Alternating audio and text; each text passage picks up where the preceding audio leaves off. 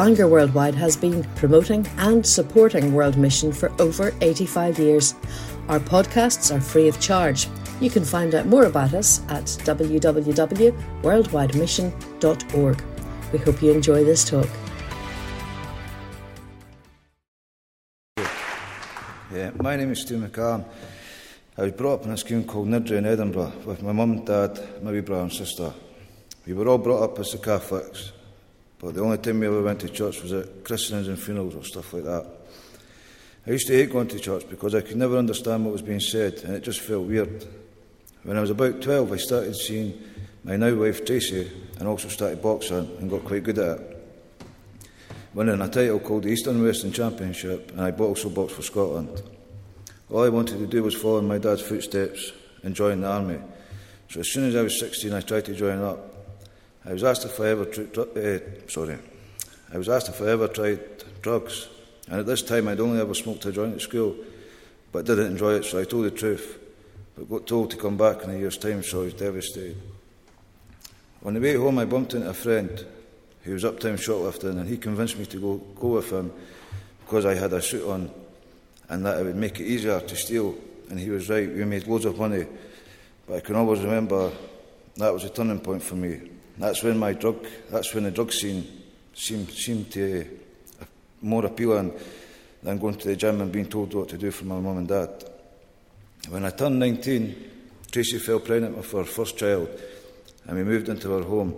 But seen it as a perfect perfect chance to start taking and selling more drugs and completely gave up on my boxing. All I wanted to do now was sell drugs. My daughter Chloe was born in 2002, but if I'm really honest, all I cared about was my rep and going to football and fighting. By this time, my drug use was out of control, and I used, I used to constantly cheat on Tracy. And I was back and forth every other week without caring what I was putting Tracy and all my family through. In 2008, my youngest son Lennon was born, and I, even though I had three amazing kids and an incredibly loyal girlfriend, I still only cared about myself. Last February, I was away from Tracy once again and staying in a friend's spare room. It got to the point where I thought this is what my life was all about. My wee brother had become a Christian about a year ago. Uh, sorry, a year and a half before. And I seen a massive change in his life. So on the 26th of February, I got up really early and went along to the mission and to see why my, find out why my life was in such a mess. One of, one of my elders, Derek, took me into a room and explained that I was a sinner and had to repent and take the Lord into my heart. It sounded easy enough, so I did. I couldn't believe how I felt. I felt five stone lighter.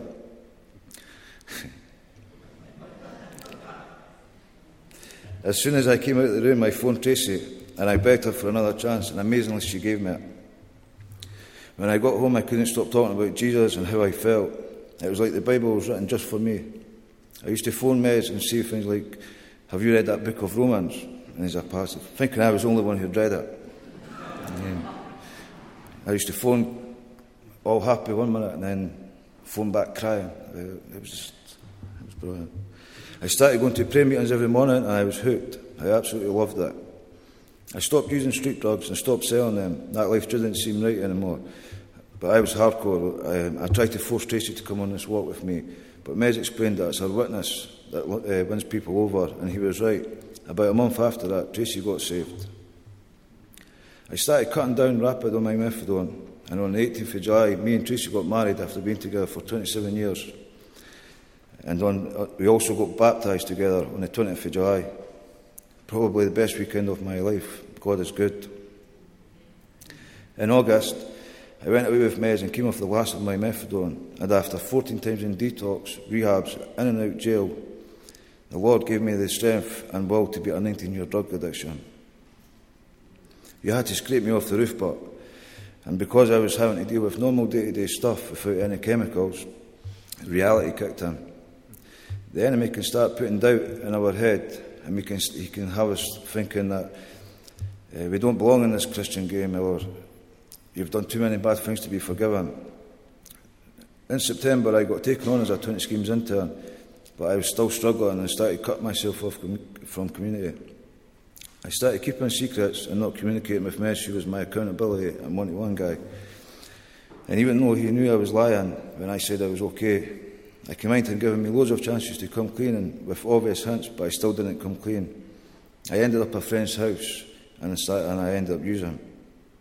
I'd hit the wall. No one told me about any wall. But by praying, reading my Bible and hanging around mature Christians, I got over it. And when I did come, sorry, and when I did come clean, it was the best feeling ever. Sin has a way of chewing you up, and you can feel cut off from God, which can be the worst feeling ever. In February, Tracy, February this year, Tracy fell pregnant, but ended up having a miscarriage. That was a really tough time, and me and Tracy couldn't understand why this would happen. But we have a great family in the church who helped us remember all the good things God has done for us, and once again, God pulled us through it. I got given a job as Maggie's PA. You have to understand how ironic that is because I must be the most unorganised person on God's earth. But, but going away with Mez is a good laugh. I get to meet interesting people and find out more about how churches operate in the country. This year has been really hard for me and often think about walking away, but I can't. I don't think God will let, me.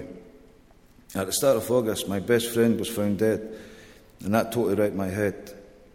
I felt like part of my identity had been taken away, and I just couldn't get myself back to normal. I ended up falling again and using and hiding things, but I've came through. I've came through it, and I'm still standing here. Every now and, every now and then, I need to stop, look around me, and see all the guys who I grew up with are either dead or are that badly damaged on drugs it's hard work just to try and get a normal conversation out of them. I would like to say the Christian walk is easy, but I have to be honest here and say that the Christian walk is one of the hardest things I've ever done, and I can understand why Paul compared it to a boxing match. Fighting the flesh, the world, and the enemy is hard graft. But the good news is we have an amazing God who will protect, protect and protect and shepherd us. And even though I still don't, still don't know why God has saved me, I do know my life is a hundred times better than it was before. I just need to learn to run back to Jesus when things start coming on top. Thanks for listening.